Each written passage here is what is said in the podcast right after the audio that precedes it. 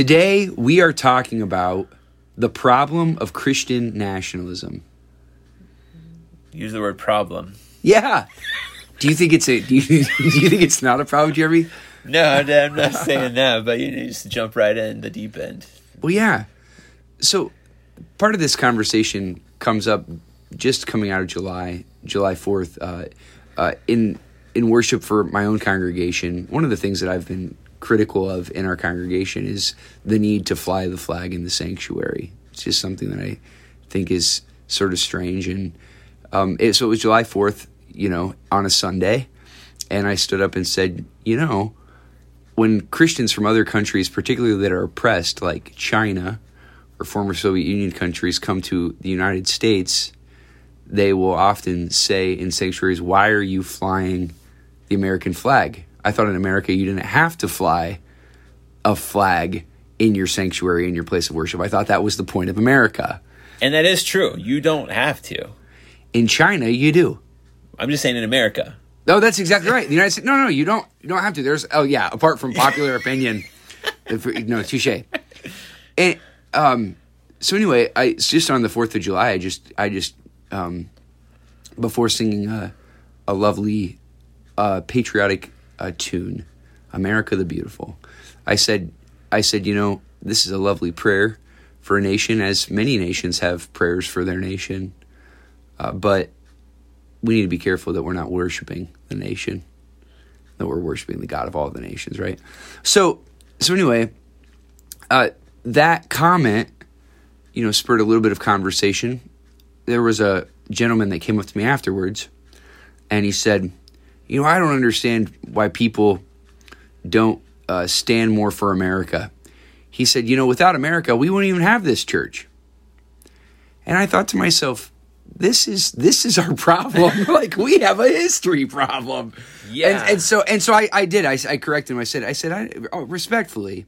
I think you have your history turned around. I mean the the Reformation, um, the Reformation, leading into you know the time of Enlightenment and the different the French Revolution, the American Revolution the many of the ideas behind them are ideas of liberation that go well with the gospel. I mean, Jesus walks into the synagogue for the first day and says, "I have come to proclaim freedom for the oppressed." I mean, freedom movements move pretty pretty seamlessly out of Christianity. But this idea that we wouldn't have a church or something if we don't have America is complete nonsense. I mean, there are there are Christians all over the world in places where there are churches where they're not supposed to be. So this idea that you got to have America first is is nonsensical. well, how old is our country? 240 something years? I don't know. Yeah, yeah. I think uh, this was 45. So is the church that old? I mean, what comes first? The church or the con? You know, like the chicken or the egg. I think it, it's just interesting that we think that there wouldn't be the church when the church has been in existence for a little bit longer than than we've been around as as our country. And I think once again, I, I think what's also interesting is the church in places of persecution seems to be thriving. And I think that that in a place where Christianity has traditionally been the dominant voice on some level through most of our history and most of of our existence as a nation, and yet we're finding that the church is is as we have traditionally known it, starting to to see some decline or, or, or have a little bit of issue. And so if if the church exists because we have been given freedom to worship, if those two things are mutually they they have to go together, then how is it that we're seeing churches explode and boom? And I think it goes back to we have a, an issue with how we read the scripture potentially oh, that oh, yeah. that the the people of God have always done better when they weren't the ones in power. they always have done better when mm. they were um, the minority, you yeah. might say, rather than the majority, and we struggle with power. We we don't know what to do with it because the whole story of scripture is it's not about your power, but it's about God's power working in and through us. And yes. so that when we get power, I don't know that we know what to do with it. It doesn't seem to make sense or add up when we read the Bible. And so we're trying to hold these two things that I don't think go very well together. And somehow we just can't figure out how to have worldly power and still be true to the gospel and to the cross and Jesus. And so we seem to always do better when there are ruling authorities over and we are seeking to be faithful to Jesus in the midst of the persecution, the struggle, the pain. And um, so maybe that that's something well, that to think of. I you know, like no, I, I think, think, it's a very good connection, and I think that part of the reason that Christianity thrives in oppression is because Christianity is about identity, identity over against the world identity in a way that is living out testimony. The problem with nationalism is that you Christian the problem with Christian nationalism is that what you do is you start conflating identity. Mm. You start it's one thing to say in an oppressed nation, no, I'm not, you know, let's say China for example, I'm not Chinese primarily, I'm Christian primarily. Well, in the United States, you know, there are people I had a I have a friend um, who says, you know, I sleep I sleep with the Bible on one side of me and uh, the Bill of Rights on the other side of me. Uh, kind of this idea that that the two they just go so well together. And where's his wife in the midst? He's not married. Oh, no, no. Hey, all right. Sorry. okay. So, but but anyway, the the idea the idea is the idea is, and some of you are thinking maybe the two are connected. I don't. I'm just joking. I'm not. They're not. But but the idea the idea is that these you know that I can I can live in this I can live between these two things and and that one so seamlessly like comes out of the other, you know, segues that you know the Bible segues into and that's the way we often tell history, right? You get the Bible and then you get the United States of America. You know, that's this like gift from God to those of us who were born here. The other, you know, seven and a half billion people on the planet, you know, they must be pre- pre- predestined to something you know terrible yeah, yeah, or something. I don't know, but the what I, I really do think you make a good point just about the it when we when we, we we do have an identity problem particularly in the United States identifying what is Christian and what is what is nationalism because we want to be understood as a Christian nation. That's an analogy that has been used all throughout our history. One of the I mean even in our own history though, like let's just think about Christianity in America there was a time in the United States where we were incredibly divided on an issue of faith, and it was slavery. right. Right? And the people in the South were convinced that they had the truth. All of them were convinced they had the truth.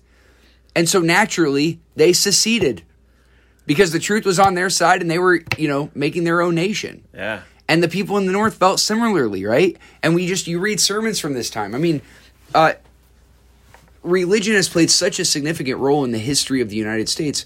Well, then after the war, what happens is you have people in the South that don't want any part of being a part of the nation. Well, it's very ironic that recently what has emerged is this um, this this stars and bars flag that was um, a part of the. I don't completely understand the history of it, but it was a part of the South in some. It's. I don't think it was actually the the, the national flag of the South, but it was in some way you know, part of the South, uh, the Southern iconography, I guess, or symbol symbols. Right, right, right.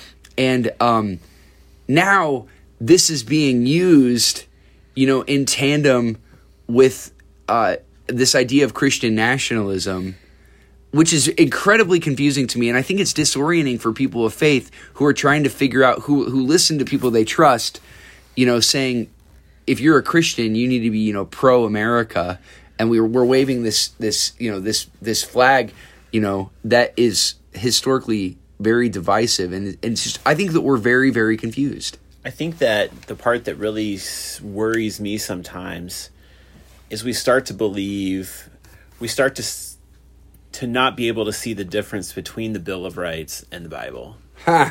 And yeah. we think the two are the same. That that one and you hear the, the thought of you know we were founded on christian principles. I'm like yeah but that doesn't mean we were christian. Like and, and so i think that we i've heard things like um you know god gives me the right to to do all these things and it comes from this bill of right language. You know like i have my rights i have this. But if you read scripture, the only thing Jesus promises again and again, well, not the only thing, but one of the things Jesus promises again and again and again is not that you'll have rights, but that you'll be persecuted for your faith. That you won't actually be able to go. He, I think he even tells Peter, one day somebody will dress you and tell you where to go. And it, it will have nothing to do with with you making those decisions. But if you follow this, if you follow after me, then yeah, one day going, people will take you, and, and and and and this is what's coming. There was this, I think, in this illusion, this leading to this life is is about taking up the cross. This life is about it's going to lead to to potentially not good things where you won't get to make your own decisions. You will have no rights because you will surrender those for me and my kingdom. But we can think, and it sounds really good sometimes to say, well, God has given me these rights to this, this, this, this, and this. Um, and it sounds good and it can bring a crowd and people can get really fired up, but I'm not sure that that's really the language that we hear Jesus speaking and what we see about what it means to be a person of God. Yeah. You know, there was a, a, time historically in the last 100 years that we have all seen the detriment of Christian nationalism. And it was fascism, Nazism in Germany. Something that's interesting to me right now, I read um, Eric Metaxas's uh, history, uh, Bonhoeffer, biography of Bonhoeffer. Mm-hmm. It's a good book. Mm-hmm. I really enjoy it. Uh, really enjoyed it. I'm a Bonhoeffer fan. I've read his Ethics, his The Cost of Discipleship, and then his little book Life Together. Mm-hmm. So I don't know that I would consider myself a Bonhoeffer scholar, but I'm a fan. I've read those three books. Well, Metaxas is currently a part of this really hardcore conservative evangelical subculture and he's going around giving talks about like what Bonhoeffer would do today um well and and it and it, it the song usually sounds something like support Trump. And what's just interesting to me is you know Bonhoeffer was considered in his day a flaming liberal by the establishment. By the way most religious radicals that you and I look back on history admiring uh, in their day were considered liberals, by the way. Jesus was considered a liberal. Martin Luther King Jr. was considered a liberal. And Dietrich Bonhoeffer was considered a liberal, right? And the reason that these people are considered liberals is because they kick against the religious establishment. They see the, the problems with the religious establishment and they say this is not this is not true to the gospel. And Bonhoeffer in his own day Hitler Hitler was making speeches saying that he was ordained by God to save Germany. Hitler's Hitler's um, his rise to power was based on the claim "Make Germany Great Again."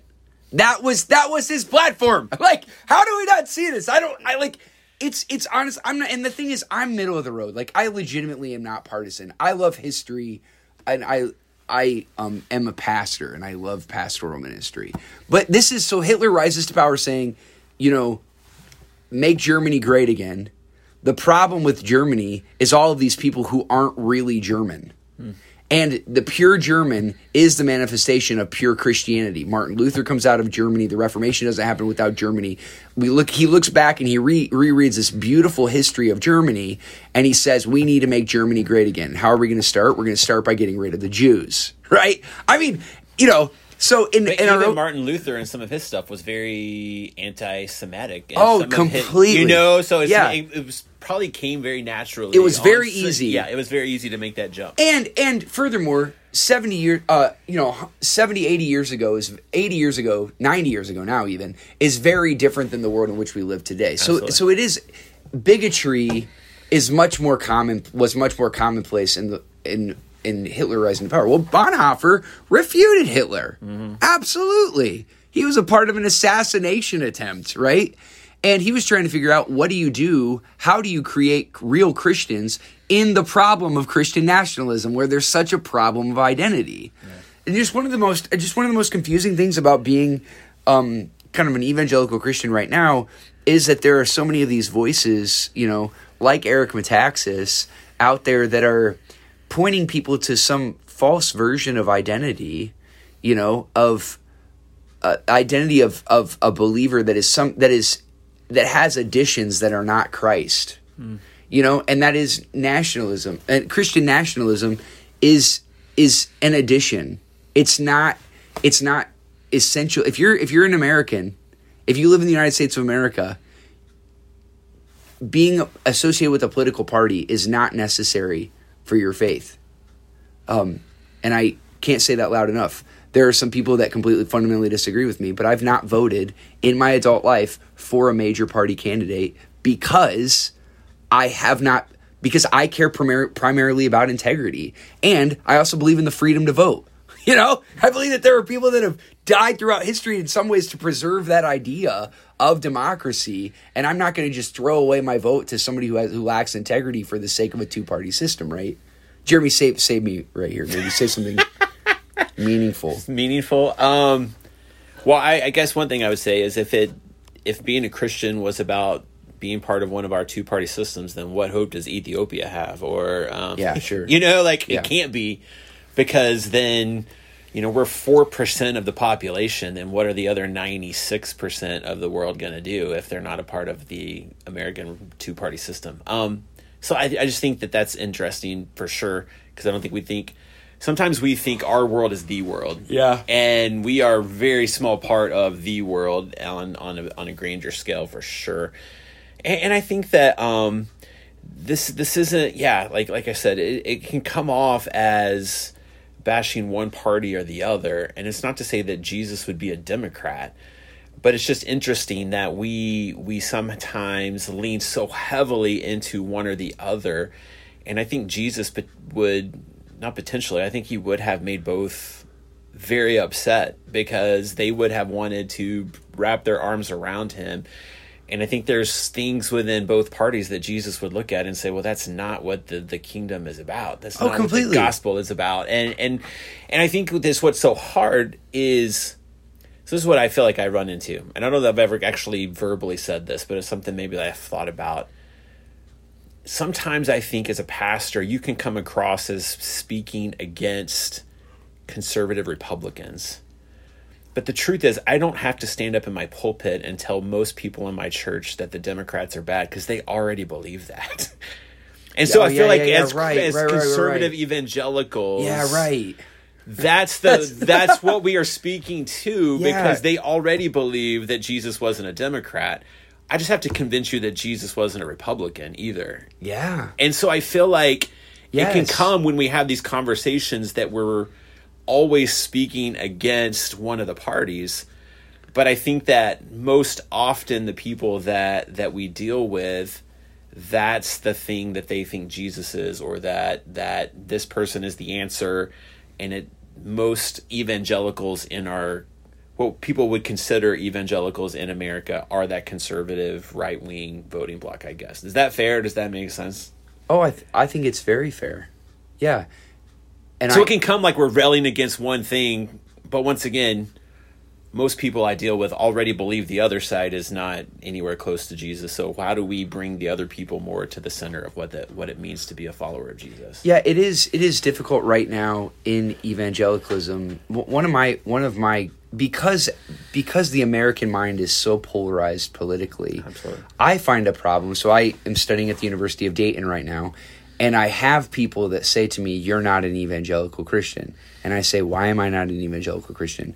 And they say, "Because you're lifting up values like the immigrant." you know or you're you're talking about you're talking about politics in a way that is not just you know conservative nationalism and i'm like uh, newsflash for you evangelicalism the good news of the gospel is all over the world and it's not limited just to your point to the political system in america and yes i am an evangelical christian and i'm trying to be a part of reforming evangelical Christianity because it desperately needs it, because it's been hijacked by politics in the United States. And the fact of the matter is, we're spending more time arguing about politics than we are doing the ministry of the church right now in many senses. And it breaks my heart. And, uh, you know, to your point, I mean, today, I, and I brought up Metaxas because I'm, I'm thinking about him. I've had several people that think he's really smart because he is. I mean, he's, when you study history, I mean, you can the, but one of the things that I fear in our current time is in studying history is I realize that historians have great power. And what, what I'm seeing happening is I'm seeing historians read things that happen in history and then and then they're saying, so this is what Metaxas is doing. He's saying, here's what Bonhoeffer did then, so here's what he would do now, and it's Metaxas's own political agenda. It's not what you, you can't do that with Bonhoeffer. You don't know what, what it would look like for Bonhoeffer to live right now. You know what I mean? It's just, it's you know, I mean, no matter how do much that you with Dr. King and do like Yes. and it's it's fascinating, and maybe this shouldn't be fascinating, but those people would never be against what those people are for.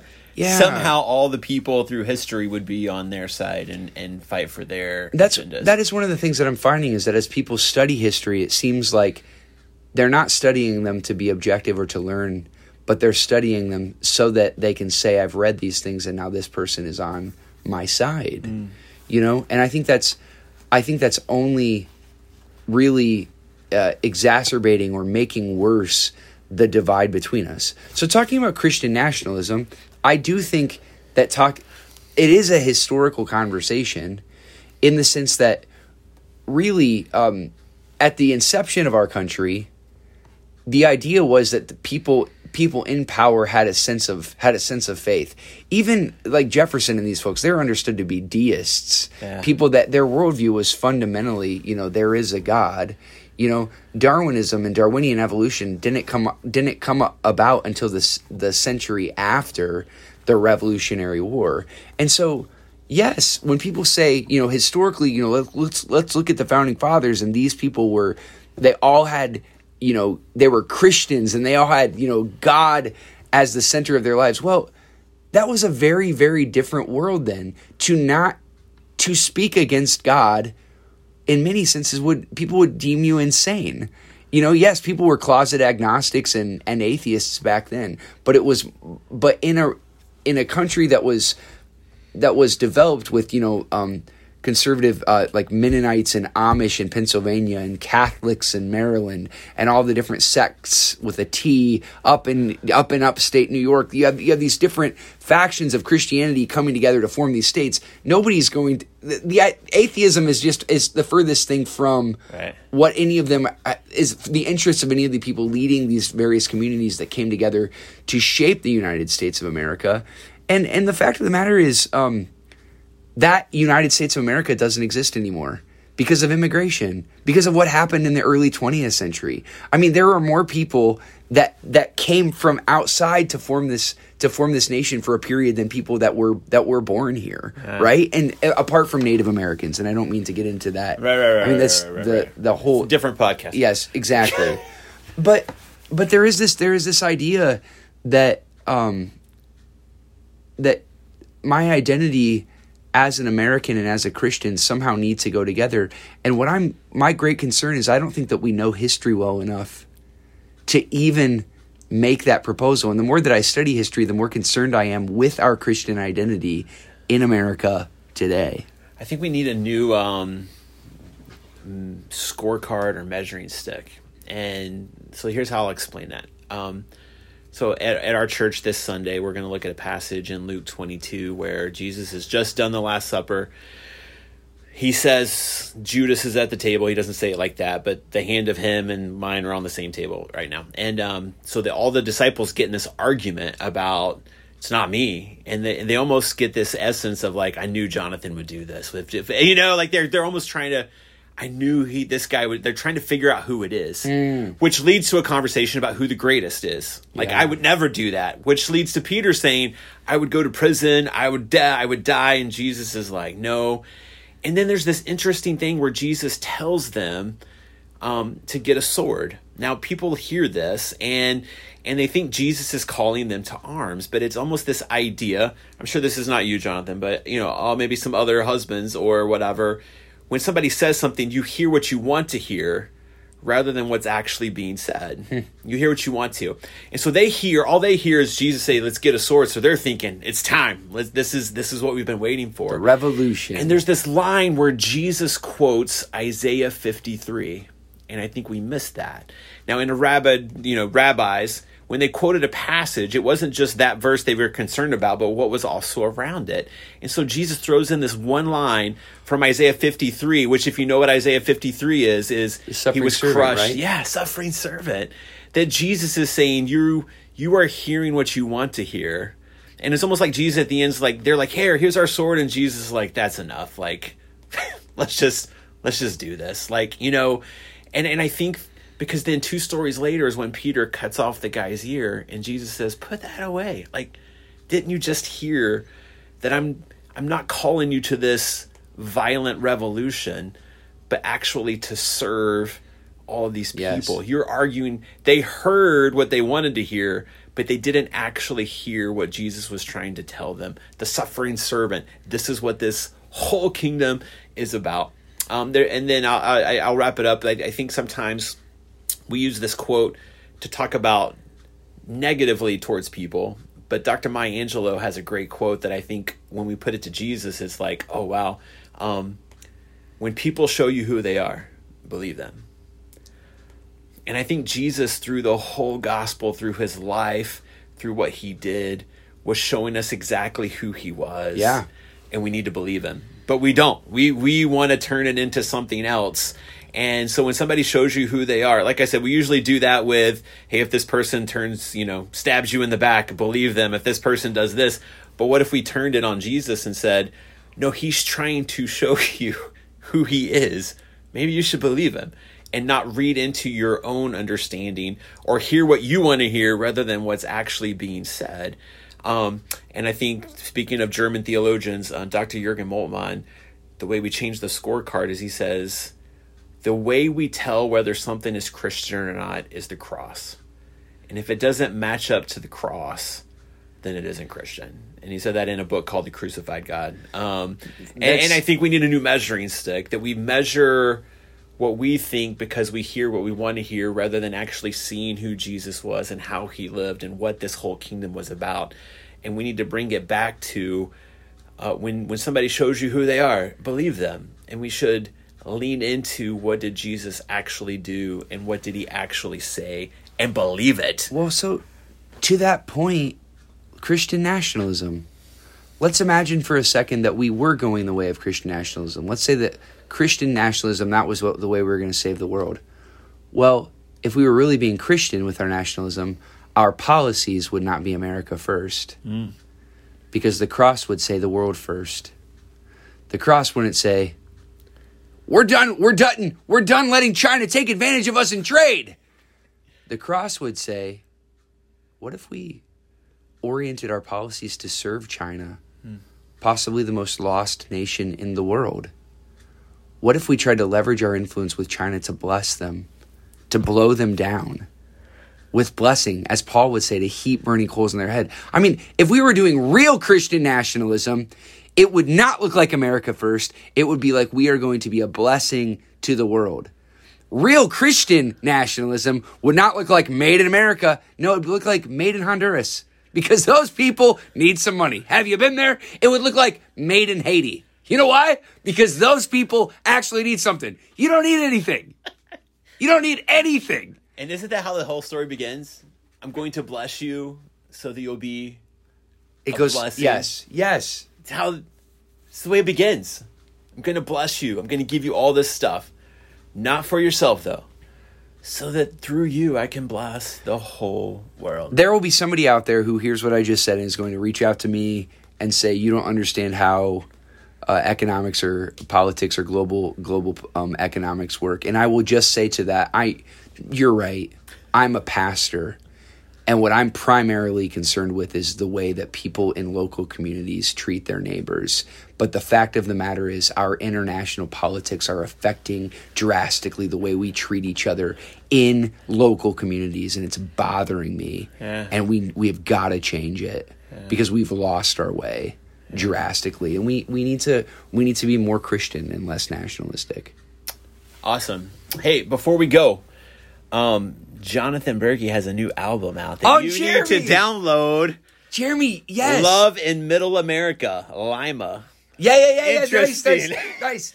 and it's got a great jam where he is defending his his hometown. It's it's quite lovely, and uh, some other great great tunes as well. I'm going to say something about that. In 2014, the Rolling Stone wrote a front page article. It was called the the article was called "In Defense of Obama." It was a political um, rendition of edition of the Rolling Stone, but the cover story was about Lima, Ohio. and how Lima, Ohio is the worst is the worst place in America, worst place in America to live, particularly because of conservative politics. What they've neglected to mention is that the mayor of Lima since the 80s has been a Democrat. But I but you know what I'm saying? Like it's just like any like any news story. Like it's just terrible. Like it's absolutely terrible. And so I wrote this song Lima just thinking about like what if what if what if everybody that wrote a story about something or someone that was not them, what if they actually had to love it first? Oh, it's beautiful. Because everybody's just writing stuff about stuff they don't love. Oh, it's right? awesome. And it's just so anyway, yeah, love It's very lyrical, and the, you wouldn't Thank know, you. but it is defending his city to Thank the you, nth Jeremy. degree. It's beautiful. Yeah, it's so- beautiful. so- but also some other great, great. You got to download it. iTunes, Spotify. You can get it for free if you just go to my name, jonathanberkey.com. I bought my URL a while ago and it was just sitting there on ice. And so I had my friend just put the album up there. That's all it is. You get a But picture dude, help me. a brother. Go buy it on iTunes. Well, you that's don't- what you I don't did. need to. That's No, what I. No, yeah, you got, sweet. you got to, you got That's to. very and, sweet. Uh, you But gotta, check it out you, on You gotta check it out. It's it's it's great. Yeah, it's Love in great. Middle America. Thanks, yeah, Love in Middle America. See ya.